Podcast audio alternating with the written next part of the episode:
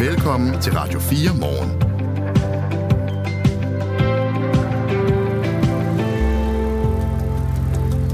Der er så ubegribeligt mange penge i fodbold. 0,4 milliard tjener FCK på den der Champions League-turnering. Hold da op. Det er mange penge. Hold da op, siger man også, hvis man er floorball-spiller. Det danske kvindelandshold i floorball har nemlig lige været til VM i Singapore. Danmark er nummer 8 i verden der. Det kostede dem 20.000 kroner per person. At være med til VM i Singapore? Simpelthen at repræsentere de danske farver. Jeg siger lige igen, hold da op. Ja, hold da op. 20.000 op ad lommen. Dengang det danske fodboldlandshold. Ej, det kan være en cliffhanger. Ja. Hvor meget de fik for det lort, de leverede i Katar. Lad os klippe den op. Ja, den tager vi om cirka 20 minutter, fordi vi skal også først og fremmest selvfølgelig sige tillykke til en af de danske spillere, som er blevet nummer 8 i verden. Og vi skal også lige spørge floorball-formanden her 20 minutter over 6. Altså, kan man gøre det anderledes, end at spillerne skal betale 20.000? Åbenbart ikke. Vil du gerne vækkes til live fra et hjertestop? Det spørgsmål kan personer på 60 plus nu tage stilling til, fordi Folketinget har stemt en lov igennem, der gør det muligt at vælge, om man vil genopleves af et sundhedspersonale, hvis man er over 60. Og det taler vi blandt andet med Ældre Sagen om senere på morgenen. Spillemyndigheden har, som du måske hørte i nyhederne hos Thomas Sand, lanceret kampagnevideoer. En sjov fyr, en om 20-knægt, skal lære de unge under 18 at holde sig fra pengespil, men de er faktisk for sjove. Spillemyndigheden, som altså er den myndighed, der også står for at udstede licenser til dem, der udbyder casinospil og sportsbetting her i Danmark, og også står bag den ene om 20-knægt, er med i Radio 4 Morgen og kan forholde sig til kritikken om cirka 3 kvarter. Og så har vi jo en føljeton med PostNord, der gør alle frimærkerne ugyldige til nytår. Du sad og var en del af maskinrummet i forhold til forberedelserne i går. Vi har ikke fået dem med endnu, vel? Vi har ikke fået dem med. Jeg tror stadigvæk, de tænker over, hvilket fornuftigt svar, de skal komme med, efter Thomas Danielsen var ude med den store pegepind og sige, det går ikke. Transportminister er dermed også ansvarlig for post, sådan politisk chef på det område. Det er en virkelig opsigtsvækkende beslutning. Det svarer næsten til, at Nationalbanken siger, at alle de pengesedler, som du har derhjemme, de er ikke noget værd, medmindre du bruger dem inden for 12 dage. Nå, alright. Og vi kommer heller ikke udenom FCK i dag. Ej, det skal vi også tale en del om. Er det en fantastisk præstation? Absolut. Jeg hedder Kasper Harbo. Jeg hedder Claus Andersen. Godmorgen. Godmorgen. Det her er Radio 4 Morgen. Den britiske premierminister Rishi Sunak reddede i aften sit politiske liv efter en afgørende afstemning om den nye Rwanda-asylplan. I sidste øjeblik lavede Rishi Sunak en nødlovgivning, hvor der er pillet ved nogle detaljer i forhold til de oprindelige planer. I underhuset stemte 313 for den her nødlovgivning, mens 269 stemte imod. Morten Rønnelund dækker britiske forhold for Radio 4. Godmorgen. Godmorgen, Claus.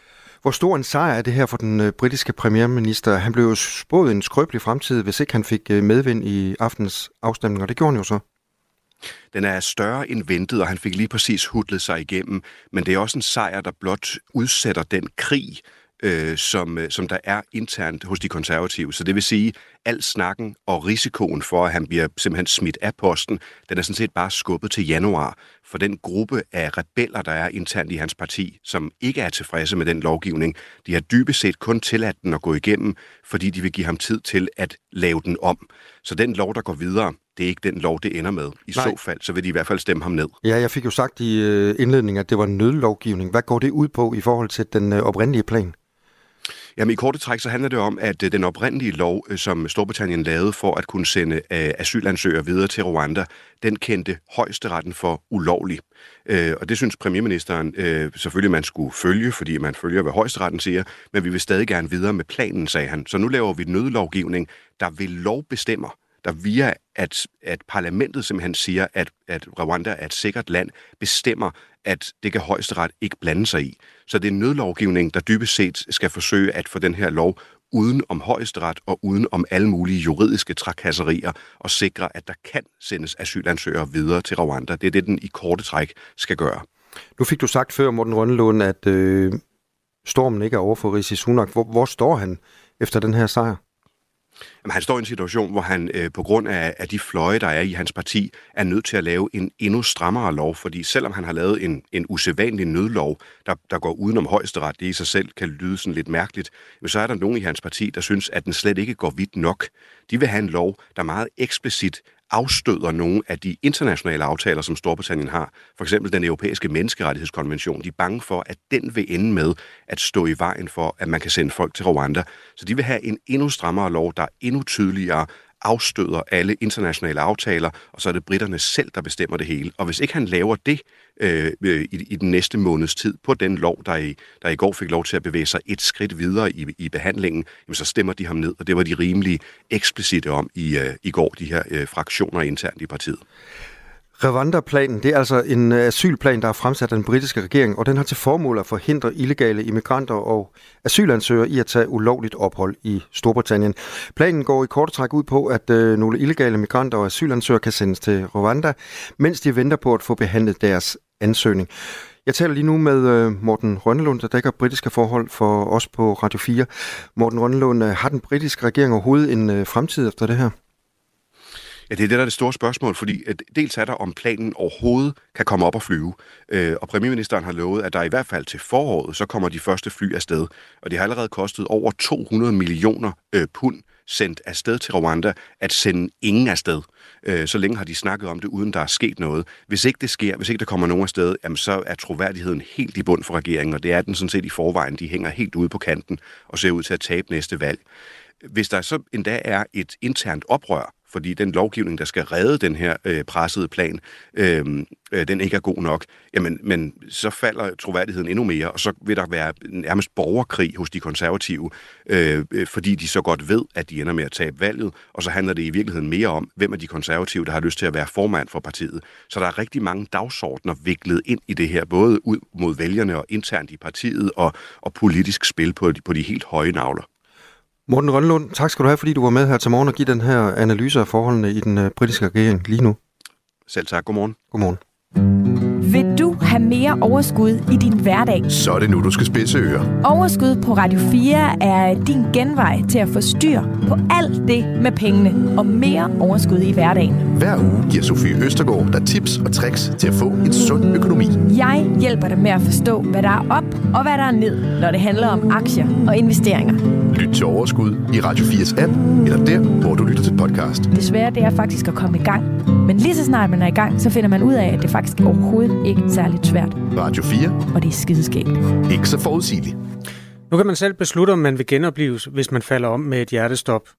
Med den lille disclaimer, at det er jo en beslutning, man skal tage inden hjertestoppet.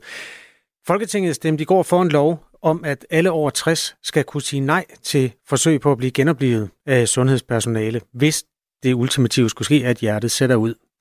Den her lov, der nu er tredje behandlet og vedtaget, betyder, at man for fremtiden skal en tur på sundhed.dk eller via en blanket tilkendegive, at man ikke ønsker at blive genoplivet. Det kan sammenlignes lidt med det her donorregister, man også kan registrere sig i det tilfælde, at man har taget stilling til, om ens donor skal gives videre. Det her forslag om genoplivning, det gælder kun i sundhedssammenhænge og for sundhedspersonale. Man skal altså stadig, hvis man er borger, yde førstehjælp eller tilkalde hjælp, hvis man nu står i et motionscenter, hvor nogen falder om, eller hvis man på gaden oplever, at et forbipasserende menneske pludselig har hjertestop. Sagen er den, at man faktisk gerne må vælge, at man vil dø i tilfælde af et hjertestop. Og det er en diskussion, som har fået det rigtige udfald, mener Morten Sibel, der er lægefaglig vicedirektør ved Sjællands Universitetshospital. Det er jo en sjov formulering at vælge døden til.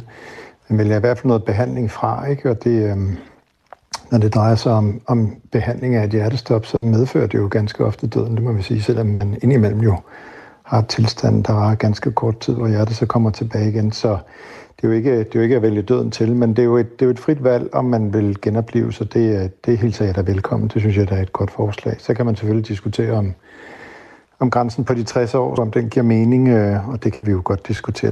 Det gør det måske nok ikke i nogen sammenhæng. Ja, der er altså en 60-års grænse. Den her lov betyder, at alle over 60 år skal kunne sige nej. Og om den grænse giver mening, siger han. Hvorfor skulle en 60-årig være bedre end en 50-årig til at tage stilling til det? Det er jo sådan lidt en arbitrær grænse, sådan er det jo altid, og hvad er det for en alder, vi kigger på? Det er jo ikke bare en numerisk alder, det er også en biologisk alder. Nogle 60-årige har jo en krop som en 75-årig, og andre har det som en 45-årig, så det er jo et mærkeligt grænse at sætte. Sådan må det jo være en gang imellem, når man laver nationale forslag. Men nu er det havnet her, og det hilser dig velkommen. Det er en start. Når det er sent i livet, så giver det jo også meget god mening, for man kan sige, at overlevelsen for et hjertestop, den falder jo med alderen, kan man sige. Og det er jo ikke bare en tilstand, der rammer alle mennesker mindst en gang i livet, kan man sige. Så det er jo vigtigt at tage stilling til. Han mener, at man godt kunne sætte grænsen et andet sted end 60-årige, og for eksempel åbne den her mulighed for alle voksne.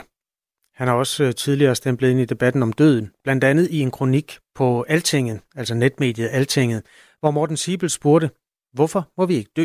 Det her ville jo kunne medføre måske nogle samtaler med nogle unge mennesker, som valgte det fra, og så kunne man sige, okay, du er kun 20 år gammel, hvorfor har du dog sagt ja til det? Og det er jo også det, man opfordrer her til i aftalen, at man kontakter nogle sundhedspersoner eller nogle andre, der står i nært, og siger, hvorfor vælger du det her fra? Og det synes jeg i hvert fald nok i virkeligheden mest af alt er kernen i det her. Så i henhold til den anden debat, jeg åbnede for efterhånden 2 år siden, så synes jeg, det er velkommen, for det er noget af det, vi savner. Vi savner at snakke om, hvordan vi vil herfra, og hvordan vi ser det sidste del af livet. Og det kan jo både være, at det er det sidste del af livet, når man er 20, men det kan også være, når man er 92. Det ved vi jo ikke. Og Morten Sibel her, han er lægefaglig vicedirektør ved Sjællands Universitetshospital, og han har altså tidligere påpeget, at vi her i Danmark helst ikke vil lade folk dø. Og det skyldes flere ting, siger han. Så vi er jo i virkeligheden ved at afskærme os mere og mere for livet og for sygdom og død, som vi pakker ind i hospitalerne, ikke? Hvor man historisk set indtil for nylig har jo været en del af det liv, man levede som menneske, og man gik forbi kirkegården for 100 år siden hver søndag, og man var vågekone og holdt naboen i hånden eller kom ind og hjalp til. Altså de ting gør vi jo slet ikke mere, så på mange måder så har vi jo afskærmet os fra den del af livet, og vi kontrollerer det hele. Vi vil både kontrollere fødsel og død, og ja, det kan vi heldigvis ikke, men vi kan jo sige, at vi ikke vil genopleves, hvis vi får et hjertestop, og den kan vi jo sidestille med alt muligt andet behandling, så det synes jeg, det er fint nok, at vi kan vælge behandling. Godmorgen, jeg er lidt svagt faktisk. Det skal man som menneske, synes jeg, have lov til på et oplyst grundlag, når man så ved, hvad det betyder, når man gør det, og det vil jo betyde, hvis man får hjertestop, at man med stor sandsynlighed ikke vil komme tilbage til bevidsthed, og man så vil dø af hjertestoppet. Morten Sibel, han mener heller ikke, at vi har godt nok styr på, hvad det vil sige at falde om og blive genoplevet. Hvis man bare ikke gør noget ved sådan et hjertestop, og ikke laver noget hjertemassage, og ikke får noget cirkulation til hjernen, så plejer man ikke at have en hjerne, man har lyst til at komme tilbage for efter kvarter 20 minutter. Hvis man laver reelt god hjertestopbehandling, jamen så kan man jo gøre det i lang tid. Så hjertestop er jo heller ikke bare hjertestop, det er også noget, vi glemmer lidt i sådan en debat her. Det kan jo både være hjertet, der står fuldstændig af, og der ikke er noget at gøre i genoplivningen. Det kan jo også være, at man er kølet ned, så man i virkeligheden har lidt et falsk hjertestop, så det er jo en bred ting. Som det er i dag, så er det kun muligt at fravælge forsøg på genoplivning ved hjertestop for personer i et behandlings- eller i et sygdomsforløb, eller ved at oprette et behandlingstestamente. I dag vil alle raske borgere som udgangspunkt blive forsøgt genoplivet, uanset hvor gamle de er. Med den nye lov, der blev vedtaget i går, så bliver det altså muligt for alle borgere fra 60 år at fravælge genoplivningsforsøg ved hjertestop. Fravælget kan ske digitalt på sundhed.dk. Det bliver også muligt at indsende en papirblanket til Sundhedsdatastyrelsen, som manuelt så tilføjer fravalget til registret. Og det kan få betydning for sundhedspersoner med den her ændring, det siger Morten Sibel, lægefaglig vicedirektør ved Sjællands Universitetshospital. Altså nu har vi jo ikke set, hvad for et system de vil stable på benene, men hvis man skal bruge det i sammenhængen uden for hospitalet, så kræver det jo, at man ret hurtigt kan registrere en person og konstatere, at den her person er en eller anden årsag. Det kan jo være en svær fremskreden kræftsygdom, som der ikke er noget behandling, og derfor har man valgt at sige, at jeg ikke vil genopleve, så man så kan få det registreret lynhurtigt som ambulanceredder for eksempel. Så ellers er systemet jo ikke brugbart. På hospitalerne har vi jo gode systemer, hvor vi kan sige, at her har ved den her indlæggelse, og det har vi jo allerede i dag, kan patienten sige, at de ikke vil behandles. Men det kræver altså et system, man kan slå hurtigt op af, for det kan give mening. Men altså, at rigtig mange, som som måske har bare i gåseøjne haft en samtale med deres partner om, at de ikke vil genopleves. At i dag, hvis ikke man når at registrere det på nogen måde, så ender de jo typisk på et hospital med en genoplevning, hvis ikke der lige står en partner ved siden af og vælger at opfylde det ønske, det er, at man ikke skulle have foretaget genoplevning på vedkommende, der faldt om. Så jeg håber da, at det kan betyde noget for vores præhospitale setup, altså alle vores ambulancer og livredder, at de kan komme ud og konstatere, at her skal ikke ske noget. Sagde altså Morten Sibel, lægefaglig vicedirektør ved Sjællands Universitetshospital, og det gjorde han til Aftenradio på Radio 4 i aftes. Det her er Radio 4 Morgen. Husk, at du kan sende os en sms 1424. I går landede kvindelandsholdet i floorball, altså den her hockeysport, i Københavns Lufthavn, efter et veloverstået VM i Singapore. Kvinderne sikrer sig simpelthen en 8. plads. Danmark rykker simpelthen op og tager 8. pladsen i det internationale hierarki i den her sportsgren. Det særlige ved den historie er, at rejsen har kostet 20.000 per person. Altså, det kan man jo sammenligne med... Husker du VM-slutrunden i Katar, Claus? Ja, det gør jeg.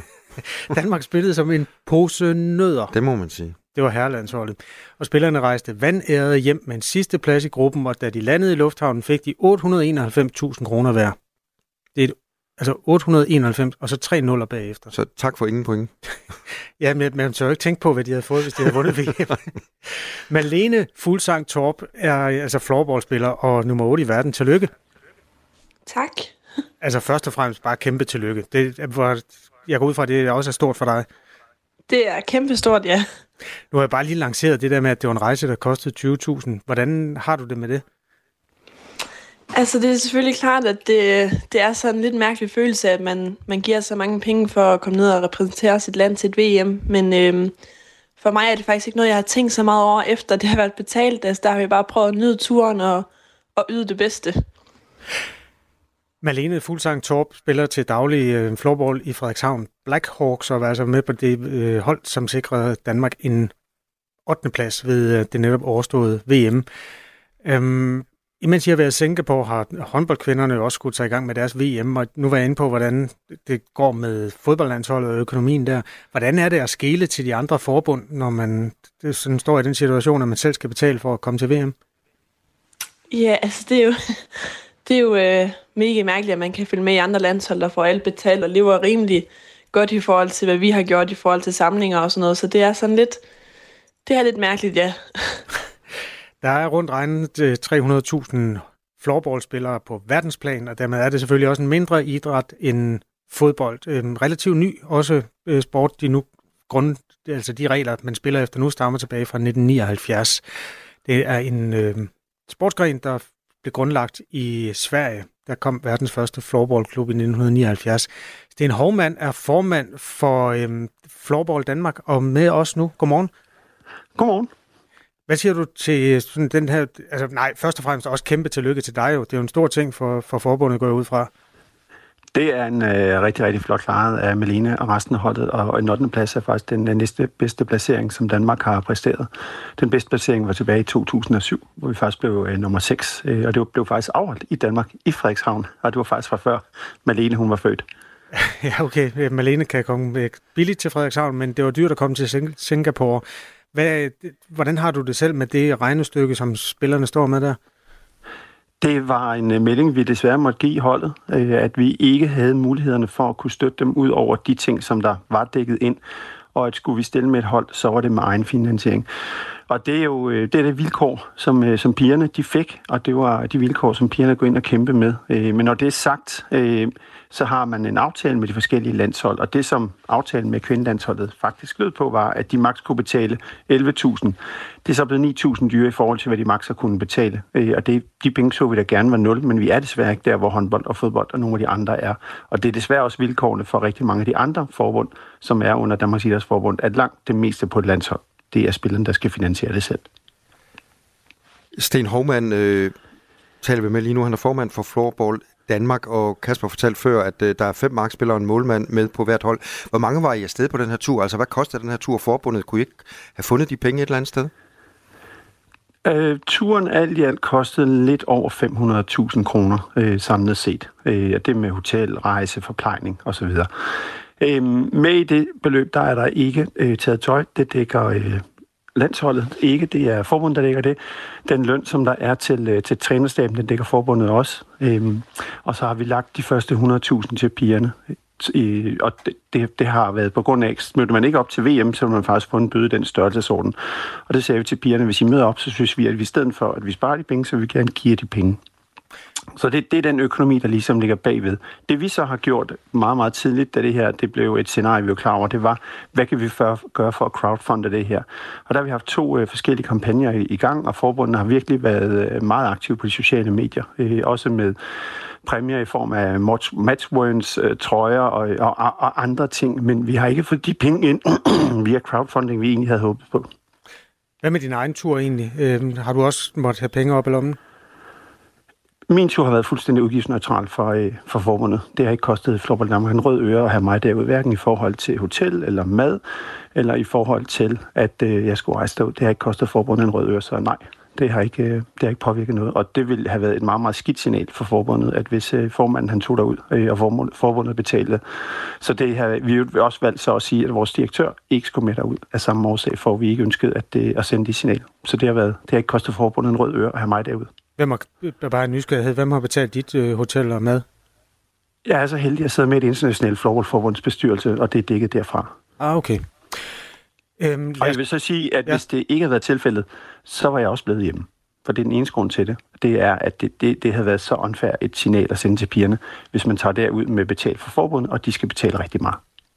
Malene Fuglsang Torp, det er jo selvfølgelig lidt ærgerligt, at en sådan flot international floorballpræstation, den skal drukne i en snak om penge. Har det fyldt noget for jer? Nej, det synes jeg faktisk ikke, at det har. Det er ikke noget, vi sådan har snakket om, eller for mit vedkommende i hvert fald sådan tænkt over på vores tur faktisk. Vi har bare prøvet at nyde det og gøre det bedste, vi kunne. Så nej, pengene har faktisk ikke fyldt sådan super meget på turen. Hvor fik du de 20.000 fra? Jamen, da vi fik at vide, at det kom op på en egenbetaling, der har jeg selvfølgelig lagt til side. Så det er nogle penge, jeg selv har samlet ind til. Først og fremmest bare kæmpe tillykke, og det er jo en præstation, som også lover godt, for det er et ungt hold. Altså, kan man forestille sig, at Danmark er endnu længere fremme om 2 år til næste VM? Det synes jeg, ja. Altså, vores forudsætninger for det her VM er, at vi mødtes for under et år siden og har haft 3 samlinger sammen som det her nye landshold. Så jeg tænker, at hvis vi satser 100% på næste VM, hvilket vi gør, det er, at vi får nogle flere samlinger og flere træninger, og det kan være med til at skabe bedre resultater for os. Held og lykke, og tak fordi du var med, Malene Fuglsang Torp. Steen Houmand, formand altså for Floorball Danmark. Hvordan går det egentlig med sporten? Er den i fremgang eller tilbagegang? Nu er der VM igen om 2 år. De skal jo til at spare op allerede nu. Der er faktisk VM allerede om et år, fordi der skal vores herre afsted. Der kan jeg godt afsløre, at rejseudgifterne bliver ikke så store, da det afholdes i Malmø. Så der antager jeg, at det er noget mindre beløb, som der kommer til at koste for at komme til VM. Men sporten er i vækst, både i Danmark, men også internationalt. Det er en nem sport, som alle kan være med til, og som I sagde i jeres indledning, jamen alle kender den fra skolen, hvor man har kaldt den hockey. Når de finder ud af, at det er floorball, det er bare det, okay. Så i Danmark har vi 150 klubber, så vi gør det rigtig godt. Det koster 120 kroner, så vidt jeg husker, med Øresundstoget, men hotellerne i Malmø, de er vildt dyre. Det kan være, I skal overveje at bo hjemme, og så tage toget frem og tilbage hver dag. Jamen, altså, det er jo så der, hvor det igen er lidt interessant. Når man skal arrangere et verdensmesterskab, så er det sådan, at verden, det er dem, der bestemmer, hvilke hoteller du skal bo på. Og bor du på de hoteller, så har du gratis transport. Så vi kunne sagtens finde et hotel, der var billigere. Men så skal vi finde ud af, hvordan vi transporterer 20 mand plus holdledelsen rundt i Malmø med alt udstyret. Det er ikke altid lige den optimale forudsætning for at kunne spille en VM-kamp. Men det kan godt være, at vi bare siger, at vi bor i København, og så tager vi toget over. Det ville da også være en fin gimmick. Der er 1 minut til nyhederne, så nu går jeg lige ind i noget, der er lidt dybt, og så skal vi gøre det lidt kort alligevel. Fodboldlandsholdet, de bliver beskyldt for at være sådan nogle forkælede mennesker. Uanset at deres hverdag måske er lidt hård, så er det en meget privilegeret tilværelse. Tror du, det er godt for spillere at leve en mere økonomisk ydmygt tilværelse, når man skal være eliteidrætsudøver?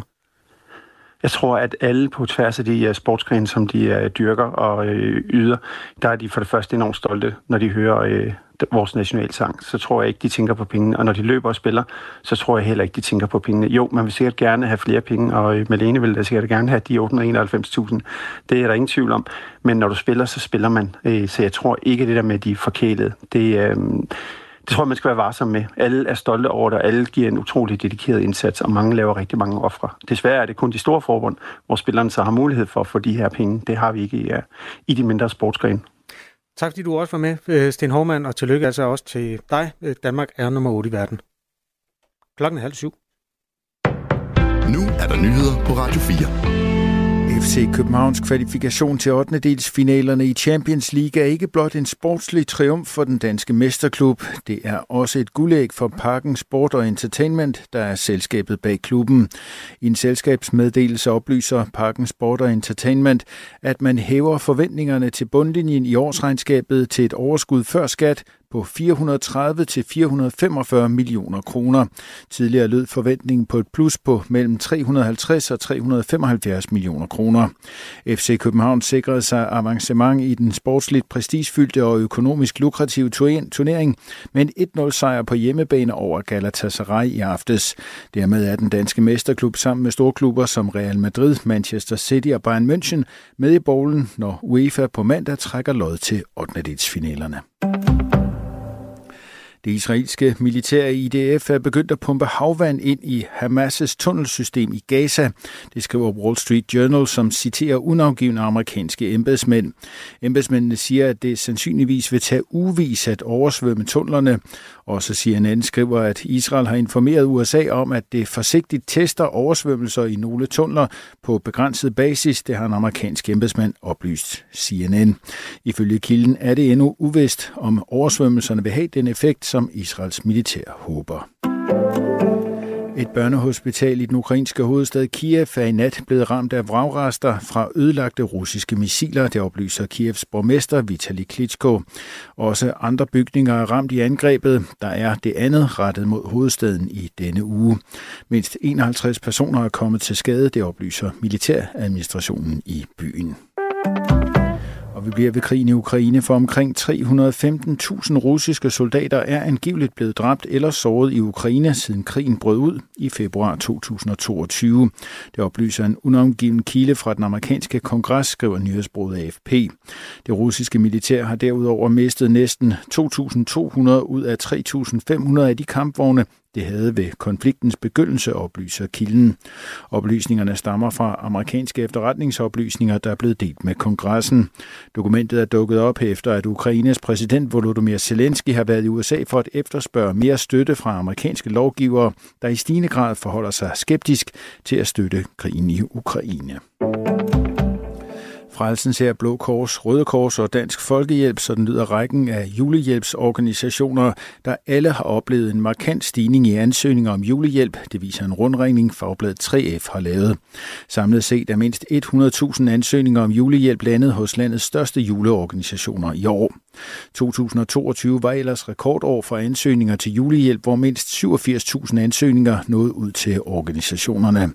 Allerede dagene inden vi åbnede for ansøgningerne, kunne vi se en stigende aktivitet på vores hjemmeside, men vi havde ikke forestillet os, at efterspørgslen ville blive så massiv, siger Morten Skov Mogensen, der er generalsekretær i Blå Kors, en af de organisationer, der hvert år uddeler julehjælp til landets fattige familier. Argentina vil devaluere landets valuta pesoen med over 50% i forhold til den amerikanske dollar, det siger landets nye økonomiminister Luis Caputo. At devaluere en valuta betyder at nedskrive værdien af den over for andre landes valutaer. Det er et forsøg på at levere chokterapi til den argentinske økonomi, som befinder sig i den værste krise i årtier. Målet er simpelthen at undgå en katastrofe og få økonomien tilbage på sporet, lyder det fra økonomiministeren. Argentina har i øjeblikket en inflation, der nærmer sig 150%, mens omkring 40% af befolkningen lever i fattigdom. Over den sydligste del af landet overskyet og først på dagen regn, slud eller sne flere steder. I resten af landet lokale snebyer, og i løbet af dagen også mulighed for lidt sol rundt omkring. Temperaturer fra 2 graders frost til 4 graders varme, lunest i den sydøstlige del af landet. Det her er Radio 4 Morgen. Husk, at du kan sende os en sms på 1424. Og det er der allerede en del, der har gjort. Blandt andet er der en, der har skrevet til os, jeg har frimærker liggende for ca. 2.000 kroner. Fatter ikke, det kan være lovligt. Så må PostNord købe dem tilbage. Godmorgen. PostNord afskaffer, eller ugyldiggør alle de frimærker, der er solgt. De kan i hvert fald ikke bruges til at sende breve internt i Danmark mere. Hvis du vil bruge de der 2.000, så bliver du nødt til at sende breve til nogen et eller andet i et andet land. Det er fordi, der kommer en ændring af momsreglerne. Det er altså en disposition, som er ret kontroversiel. Blandt andet har transportminister Thomas Danielsen, venstremanden, rystet ret kraftigt på hovedet. DR har talt med ham om den sag. Vi vil simpelthen så gerne tale med jer, PostNord. Hvad står PostNord-barometeret på lige nu? Er der noget nyt i sagen? Vi rækker ud, men jeg tror, den står meget lavt. Men ja. Altså, alt kan ske. Det kan også nå at blive hvid jul endnu. Du kan skrive til os, uanset om du har frimærker eller ej. Det koster ikke en øre at sende en sms til nummer 1424. Jeg hedder Kasper Harbo. Og jeg hedder Claus Andersen. Godmorgen. Godmorgen. Det her er Radio 4 Morgen. Og hvis du er over 60, så kan du fremover selv beslutte, om du vil genopleves, hvis du skulle være så uheldig at falde om med et hjertestop. I går stemte et enigt folketing ja til et lovforslag om, at alle over 60 skal kunne sige nej til forsøg på at blive genoplivet af et sundhedspersonale. Godmorgen, Michael Teit Nielsen, vicedirektør i Ældre Sagen. Godmorgen. I er positive over for de her regler. Hvorfor? Vi er positive over for de her regler, fordi det har tidligere kunne lade sig gøre, at man kunne sige nej til at forsøge at blive genoplevet ved hjertestop, hvis det var sådan, at man simpelthen var svækket af alder. Så hvis ens krop var slidt, og man følte sig mæt af dage, så kunne man i samtale med sin læge få simpelthen noteret, at man ikke skulle blive forsøgt genoplivet, hvis det var sådan, man faldt op med et hjertestop. Og de regler blev lavet om, sådan så man skulle have en specifik farlig kronisk diagnose for at få lov til det. Og vi synes, man skal have lov til at dø midt af alder, og det er det, der kan lade sig gøre nu igen. Så de nye regler, det er nu, at man lige så snart man er fyldt 60, kan få lov til at sige nej til at blive genoplivet. Men nu siger du mæt af alder. Altså, det er vel de færreste, der er mæt af alder, når de fylder 60. Kan man ikke risikere? Ja, lige præcis. Og derfor er det også utrolig vigtigt. Det er noget, vi lægger meget stor vægt på i Ældre Sagen. At det er jo ikke noget, man skal gøre sådan overfladisk og sidde en mørk decemberdag og tænke, nu er jeg også lidt træt af det hele, og jeg har fyldt 61 eller 62 år, så nu går jeg ind og registrerer, at jeg ikke vil blive forsøgt genoplivet. Efter vores opfattelse, så er det noget, man skal bruge, når man virkelig synes, at man har levet et godt og langt liv, og man ens krop er slidt. Og ikke noget, man skal gøre uden en seriøs samtale med en læge, sygeplejerske eller anden sundhedsfaglig person. Eller med jer måske. Er det noget, I gør ud af at tale med jeres medlemmer om? Jeg tror, det er en god idé at tale med en sundhedsfaglig person, fordi jeg kunne godt have et billede af, at der er mange, der går rundt med en forestilling om, at hvis man falder om og får et hjertestop, og hvis man så bliver genoplivet, så er der en stor risiko for, at man ender som det, man i daglig tale kalder en grøntsag. Og den risiko er for de allerfleste ikke særlig stor. Så det er altså absolut ikke noget med, at alle, der er fyldt 60 år nu skal de virkelig skynde sig ind og blive registreret her. Det synes jeg ikke, der er nogen grund til. Jeg taler med Michael Teit Nielsen, der er vicedirektør i Ældre Sagen. Og Michael Teit Nielsen, hvorfor er det egentlig vigtigt, at de ældre selv kan få lov at bestemme i de her tilfælde? Jo, fordi hvis man er måske 80 eller 85 eller endnu ældre, og synes, man ens krop er slidt, man har oplevet det, man gerne vil, man har set måske børn, og måske også fået oldebørn, og synes, jamen altså, hvis jeg virkelig skulle falde op med et hjertestop, så er jeg så gammel nu, så jeg synes ikke, de behøver at bøvle med at forsøge at genoplive mig, fordi så langt har jeg alligevel ikke igen. I dag, som reglerne er, altså før det her lovforslag blev stemt igennem, var det kun muligt at fravælge forsøg på genoplivning ved hjertestop for personer i et behandlings- eller sygdomsforløb, eller ved at oprette et behandlingstestamente. Alle raske borgere vil som udgangspunkt blive forsøgt genoplivet, uanset alder. Nu bliver det så muligt for alle borgere fra 60 år at fravælge genoplivningsforsøg ved hjertestop, og man kan fravælge genoplivning ved at gå på sundhed.dk eller via en blanket. Michael Teit Nielsen, da det her lovforslag skulle behandles, der sendte I Ældre Sagen også et høringssvar ind, hvor I havde nogle betænkninger. Hvad gik det ud på? Jamen, det går præcis ud på, at man skal have en god vejledning om, hvad går det her egentlig ud på? Fordi det er lidt kompliceret stof, for ikke at sige, at det er meget kompliceret stof. Man skal huske på, at hvis man falder om med hjertestop i Føtex en tirsdag formiddag, hvis der så er en sygeplejerske til stede med indkøbskuglen ved siden af, så har hun jo pligt, eller han pligt, til at forsøge at give en hjertemassage, fordi det er simpelthen en faglig og etisk forpligtelse, der ligger. Fordi hvis ikke der foreligger, hvis ikke man har, han har sagt, noget internet og noget GDPR-ting i orden, som man kan slå op på lige med det samme, så ved man jo ikke, om vedkommende er en, der er over 60 år og har frabedt sig forsøg på genoplivning. Så det er jo, hvis ambulancefolk kommer, eller hvis man er i en lægekonsultation, eller man befinder sig på et sygehus, så kan ens ønske om ikke at blive forsøgt genoplevet, det kan så blive efterfulgt. Så det er faktisk ret kompliceret, og man skal sætte sig godt ind i det, før man går ind og krydser af i et felt på internettet. Michael Teit Nielsen, der er jo andre organisationer, blandt andet Hjerteforeningen, der har været bekymret for, hvilket signal det her lovforslag kunne gå hen og sende. Altså nu er det så ikke længere et lovforslag, det er vedtaget i går. Ja. Om det giver anledning for sunde og raske borgere over 60 år til at fravælge genoplivning, det var vi inde på lige før. Hvad tænker I om det i Ældre Sagen? Jamen, vi er, som du kan høre, så er vi enige i, at det er jo ikke noget, man lige skal gå ind og gøre uden overhovedet og tænke sig om at gå ind og bede om at fravælge forsøg på genoplivning.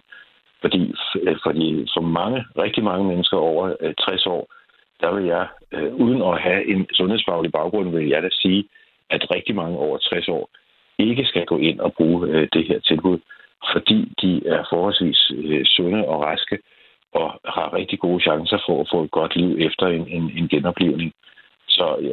Og jeg kan godt forstå, hvis der er nogen, der tænker, når man det her et signal om, at nu er 60 år, og så vil man egentlig helst slippe af med mig. Og det er jo absolut ikke det, der ligger i den her lov. Og så er det, du siger, at man bør gå ind og tage sig en god snak med sin læge, hvis man er i tvivl om, hvordan man skal forholde sig til det. Det må vi meget, meget varmt anbefale. Sådan sagde altså Michael Teit Nielsen, vicedirektør i Ældre Sagen. Tak fordi du var med her til morgen. Selv tak. Det her er Radio 4 Morgen. Husk, at du kan sende os en sms 1424. Der er to fodboldhistorier, der fylder meget i folks bevidsthed her til morgen. Der er den med den tyrkiske dommer, der blev slået ned i søndags, og så er der den med FC København, der har spillet sig videre i Champions League. Og det er jo, den ene er en glædeshistorie, den anden er en tragisk historie. Hvad skal vi tale om? Jeg synes, vi skal tale om den første. Altså dommeren? Ja. Ja, men det kan vi godt gøre. Altså, det er jo en sindssyg historie. Det er svært at illustrere det på lyd, men det her, det er lyden fra stadion. Efter der er fløjtet af i kampen mellem Ankaragücü og Rishi Sport, hedder de to klubber. Og Ankaragücü, som er altså hovedstadsklub og hjemmeholdet, deres præsident, han løber ind på banen i det, der er fløjtet af, og slår dommeren ned. Og så er der sådan to gorilla-typer, der faktisk følger med ham ind på banen, og som efterfølgende sparker dommeren 2 gange. Han kommer på hospitalet. Man kan se på de efterfølgende billeder, hvor fuldstændig rystet han er, og han er jo så også fysisk kommet til skade. Det interessante i den historie i dag og de kommende dage, det er, hvilke sanktioner bruger man, når sådan noget sker. Selv i de varmblodede sydeuropæiske lande er det her fuldstændig uhørt, og helt op på præsidentniveau har man selvfølgelig taget kæmpe afstand fra det. Ham her, fodboldpræsidenten, han er ikke længere præsident i Ankara-klubben. Han er til gengæld i fængsel. Så det er den nye udvikling, vi ved indtil videre. Det er jo det, man kommer, når man slår mennesker ned. Men man repræsenterer også en fodboldklub, og kun fantasien tætter grænser for, hvordan man straffer en klub, når sådan noget sker. Det var ikke bare tyrkisk temperament, der løb over med dem. Det var decideret vold, kan jeg høre. Jamen jeg har aldrig hørt om sådan en sag før. Jeg har aldrig set noget lignende, så om det var det kunne også være, at det kunne være sket i Sverige. Jeg ved det ikke. Jeg ved bare, at man har jo tidligere tvangsnedrykket klubber, når der er sket noget i forhold til sådan økonomiske regler, man har overtrådt. Det er sket i Italien blandt andet, uanset hvor stor klubben er. Det er jo ikke nogen kæmpe klub. De ligger nummer 11 i den bedste tyrkiske fodboldrække. Men en tvangsnedrykning må på en eller anden måde være minimum. Det skulle man tro. Nærmest en opløsning af klubben. Jeg har ja, vi skal have nogen med til at belyse det her fra forskellige hold. I går der skrev jeg til Ken Hansen, der er tidligere topdommer her i Danmark og også har dømt internationalt. Han har desværre ikke tid her til morgen, men altså dommerperspektivet er jo et af de sådan mest væsentlige, for det er jo ikke nogen super populær rolle, man er i, når man løber rundt der og fløjter kampene. Og det kan være svært at rekruttere folk til det. Det kan være, Jens Rode har tid. Han er formand for Dommerforeningen herhjemme. Jeg ved, vi prøver at række ud efter ham. Ja. Det er i hvert fald en af de historier, som interesserer mig i nyhedspunkten i dag, fordi ingen straf er nærmest hård nok, når man gør sådan noget, tror jeg, at nok, at jeg synes, selvom jeg normalt holder min kæft med, hvad jeg synes. Det synes jeg også så. Godt. Radio 4. Ikke så forudsigeligt. Gamblingen kan være skidt, fordi det kan lede til ludomani. Derfor er det vigtigt at sætte ind tidligt over for de her spillefugle. Så Spillemyndigheden lancerer nu for første gang en landsdækkende indsats målrettet unge under 18 år, der sætter fokus på konsekvenserne forbundet med spil om penge. Det lyder blandt andet sådan her på Instagram. Man kan se, så er der tydelig gang i business. Du ved, et ur, det er ikke billigt, et ur. El Dordo på fingeren. Altså, folk tror, de ikke bliver ludomaner. Folk tror, de ikke bliver afhængige af spil. Det gør de. Folk er meget dummere, når de går og tænker. Spillemyndigheden gør det her, fordi det er nødvendigt at sætte ind tidligt, på trods af de fleste typer af pengespil kun er tilladt for voksne over 18 år. Werner Valøre er markedsføringsekspert og serieiværksætter, og Aftenradio på Radio 4 talte med ham i aftes. Han påpeger, at humor er et vigtigt greb. Altså helt generelt, så er vi som danskere, og det gælder især de unge, jo fyldt med humor, og man er åben for at lytte til nye budskaber, hvis det bliver serveret på et lidt sjovere plan. Og jeg tror ikke, man skal gøre de unge dummere, end at de ikke vil lytte til budskabet, men jeg tror, det vigtige er, at man bygger lidt humor ind i budskabet. Så der er en eller anden form for nysgerrighed, der bliver vækket, eller man griner lidt af det, men man får deres opmærksomhed. Hvis ting bliver for kedelige, så har vi en tendens til at lukke budskabet ude. Hvis vi kan få et smil frem på læben, så tager man paraderne ned, og dermed kan man måske lettere få leveret budskabet over på den anden side til målgruppen, i det her tilfælde de unge mennesker. Langt de fleste typer af spil om penge er kun tilladt for voksne over 18 år. Alligevel så viser en undersøgelse fra Spillemyndigheden, at 15% af unge mellem 15 til 17 år har spillet om penge online det seneste år. Derudover viser en tydelig tendens i henvendelser til Spillemyndighedens hjælpelinje, Stop Spillet hedder den, at langt de fleste personer med spilproblemer får deres spildebut, før de er fyldt 25. Derfor er det netop vigtigt at ramme de helt unge. Så lad os lige prøve at tage fat på den her kampagne, som altså er en ny indsats fra Spillemyndigheden. Og de lancerer en fiktiv karakter, der hedder Den Enarmede Tyveknægt. Han er klædt i joggingtøj, elefanthue, bøllehat og bling. Som en del af indsatsen følger man karakteren gennem små videoer og posts på YouTube og Instagram og oplever, hvordan den her fiktive person, den enarmede tyveknægt, svindler og snyder sig frem til at lokke unge ind i pengespil. Det jeg laver, det er, at jeg går rundt, visker børn i ørerne, ikke på en klar måde, men får dem til at spille lidt, får dem til at gamble, får dem til at investere deres penge på en ordentlig måde. Jeg har ikke penge til mad, jeg skal også spise, jeg har også en... Hold din kæft, mand! Hvad rager det mig, hvad du har brugt dine penge på? Du har ikke brugt dine penge på odds, brug dine penge på odds! Sådan lyder det altså en video på Instagram, og lige om lidt så taler vi med direktøren i Spillemyndigheden, Anders Dorph, og fordi han mener, at det her det er et strategisk valg for at trænge igennem til de unge. Og det her aktuelle eksempel, som vi lige har hørt fra kampagnen, det vurderer Werner Valøre sådan her. Grundpræmissen om, det er humoristisk, det er rigtig godt set, når man også lytter på kampagnen, sådan, hvordan den folder sig ud, og de gør jo også lidt grin med det her med, at du skal bare bruge pengene på odds. Jeg synes dog, at der bliver talt en lille smule ned til de unge, som kan... Hvis man synes, det er sjovt, så gør det ikke noget, men det kan også godt være, at man skubber kampagnen lidt på afstand, hvis man tænker, at det bliver for plat. Så det er jo enormt svært at lave humor til en meget bestemt målgruppe, samtidig med, at der også er et meget alvorligt budskab bag, så det også har en effekt, fordi en ting er at lave en sjov reklame, eller en sjov kampagne, men det, at den også har en effekt, den kan man jo stille en lille smule spørgsmålstegn ved. Det kræver altså noget at ramme lige præcis den her målgruppe med unge mennesker, siger han. Jo klarere et budskab, og jo sjovere det er, og det rammer deres, altså der, hvor de er i livet, jo større sandsynlighed er der for, at de adapterer nogle af de budskaber, man sender i hovedet på dem. Men man ved også, at hvis man føler en distance mellem målgruppen, altså i det her tilfælde de unge, og så afsenderen, som det her tilfælde er af Spillemyndighederne, så kan det bare sive ind i det ene øre og ud af det andet. Så jeg tror alle dem, som er forældre, ved jo godt, at hvis man råber og skriger af sine unger, så lytter de ikke. Men hvis de lytter, altså forældrene, de lytter og spørger ind til og måske taler om konsekvenserne ved for eksempel at spille, så kan det have en større effekt. Også en mere langsigtet effekt. Så det er jo en balancegang, hvor man bliver nødt til at sige, nu har vi disse unges opmærksomhed, men budskabet skal måske i virkeligheden over til, hvor vennerne taler om det. Okay, hvor meget spiller du for? Sådan lød altså vurderingen her fra Werner Valøre, der er markedsføringsekspert og serieiværksætter. Ja, Markus Musalski, der er tidligere ludoman, eller måske stadig ludoman, men i hvert fald er ude af sin spilleafhængighed. Han har stiftet en alliance, der hedder Alliancen mod Spilafhængighed, og frygter faktisk, at de er lidt for sjove, de her kampagner. Nå, Anders Dorph, hej, velkommen til. Tak. Direktør i Spillemyndigheden, det var da altså jer, der står bag den her kampagne, du skal da så sandelig også have lov at forklare, hvilke tanker I har gjort jer. Hvorfor har I valgt at gå den sjove vej? Ja, vi prøver at få de unges opmærksomhed ved en lidt skæv og en kantet tilgang, og det håber vi lykkes, og jeg synes allerede nu, at den omtale, der har været af kampagnen, har vist, at den hjælper til, vi kommer bredt ud. Altså Radio 4's gennemsnitslytter er vist 58 eller sådan noget? Ja, men den var også på TV News i morges på større indslag og sådan noget, så vi kommer derud. Hvilke overvejelser har I gjort jer om den her gruppe af unge? Altså, du skal måske starte med at forklare, hvordan er det overhovedet, at de kan komme til at spille, når de dybest set ikke kan komme til at spille? Der er desværre mange måder, man kan omgå det på. Man kan spille på en vens konto, som er over 18, man kan spille på sin fars konto, eller man kan spille på de sider, der ikke har tilladelse. Og det finder de unge hurtigt ud af.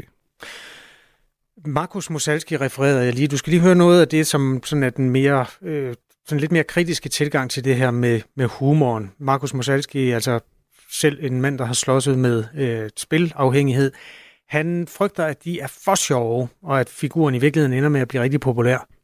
Jeg kan godt være lidt bange for, at han faktisk tværtimod fremstår cool, og fremstår som en, som man egentlig synes er ret fed ved et ungt menneske. Og om den 14-årige helt præcis forstår også ironien, der er i den her form for kampagne, det kan jeg godt have min bange anelse om, men det må tiden jo vise.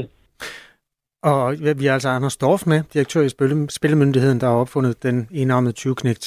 Eller det har jeres bureau i hvert fald gjort for jer. Hvad siger du til det her, en melding fra en ludoman?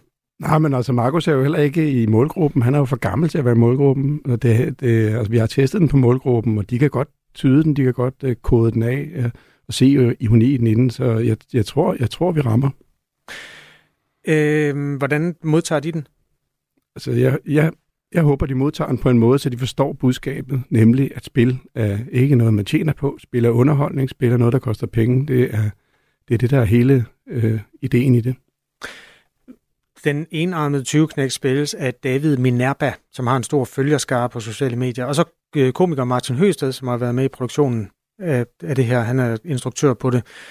På Instagram-siden for karakteren Den enarmede 20-knægt er beskrivelsen: unge er pisseafhængige af spil. Enarmet 20-knægt emoji, altså spilautomat emoji. Jeg sørger for, at de bliver ved med det, indtil børneopsparingen er tom. Firkløver emoji og pengeseddel, der flyver væk med vinger emoji. Vi tager lige et klip mere. Altså folk tror, de ikke bliver ludomaner, folk tror, de ikke bliver afhængige af spil. Det gør de. Folk er meget dummere, end hvad de går og tænker. Du kan se mig lidt som en sjov version af din mor. Din mor, hun siger til dig, du skal ikke gamble, lad være med at tørre røv i håndklædet og sådan noget. Jeg er den fede mor. Jeg går ind og siger, hallo mester, odds lidt, min ven. Odds lidt, min ven, lyder den her opfordring, som åbenbart ikke er en opfordring alligevel. Anders Dorph, den advarsel, der kom fra Markus Musalski, den kommer altså fra en mand, der også har været ung engang, og også er blevet lukket ind i spilafhængighed. Altså, han kan jo godt måske have en rest af tankesættet tilbage, hvordan man opfatter tingene i den her. Ja, selvfølgelig kan han det, men jeg tror bestemt på, at vi rammer gruppen. Og for mig handler det om at få de unge robuste og give dem viden. Og det gør vi også ved at tage rundt på skoler og tale med de unge og forklare dem om spilsystemet og hvad er spil, og at man ikke kan vinde på spil i længden, og at oddsene er regnet ud på en måde, så man ikke tjener på det. Jeg tror, at de unge lytter meget til den seje i klassen, som siger, jeg har lige vundet, og de taler kun om sejrene. Mm. Og jeg tror, det er rigtig vigtigt at få viden ud om, at det giver bare ikke mening. Altså, det er ligesom at købe en biografbillet. Det koster penge at spille. Det er underholdning, du taler for. Den strøm af informationer, som I melder jer ind i der, det er jo også en strøm af reklamer for betting. Altså når man tænder for en fodboldkamp på tv, så er der også i pausen tonsvis af reklamer for forskellige spilleselskaber. Jeg kan huske Uffe Holms karakter. Han reklamerede for et spilleselskab, der hed Leo Vegas. Det var altid sådan en, han var sådan en narrøv, der når han, hver gang han skulle vaske bilen, så stod han og spillede på den der enarmede, som lå inde i hans mobiltelefon. Og det var også sådan serveret med humor og sådan lidt samme tone af, det er lige meget, det skal nok gå alt sammen. Kan man ikke frygte, at den ironien gør, at det glider hen over deres hoveder? Jo, det kan man, men det tror jeg bestemt ikke, det gør. Og det er som sagt også med, at vi har testet på en gruppe af unge, som godt kan tyde kampagnen og forstå den. Så jeg tror ikke, vi rammer ved siden af. Vi kan lige tage en mere med Markus Musalski. Altså, han synes jo faktisk, at det er et fint stykke arbejde. Det er sjove videoer. Han fik også lige spørgsmålet, hvis nu dengang du var rigtig glad for at spille, hvilken effekt ville den så have på dig? Men jeg tror, at jeg enten vil synes, at han er sjov, eller også så vil jeg tænke, når jeg har set lidt af det, når jeg har forstået, at han prøver at få mig til at stoppe med spil, så vil jeg bare skole videre. Altså på den måde rører han mig jo ikke på mine følelser. Han fanger måske min attention via humor, men det er jo ikke sådan, han rører ved mig følelsesmæssigt.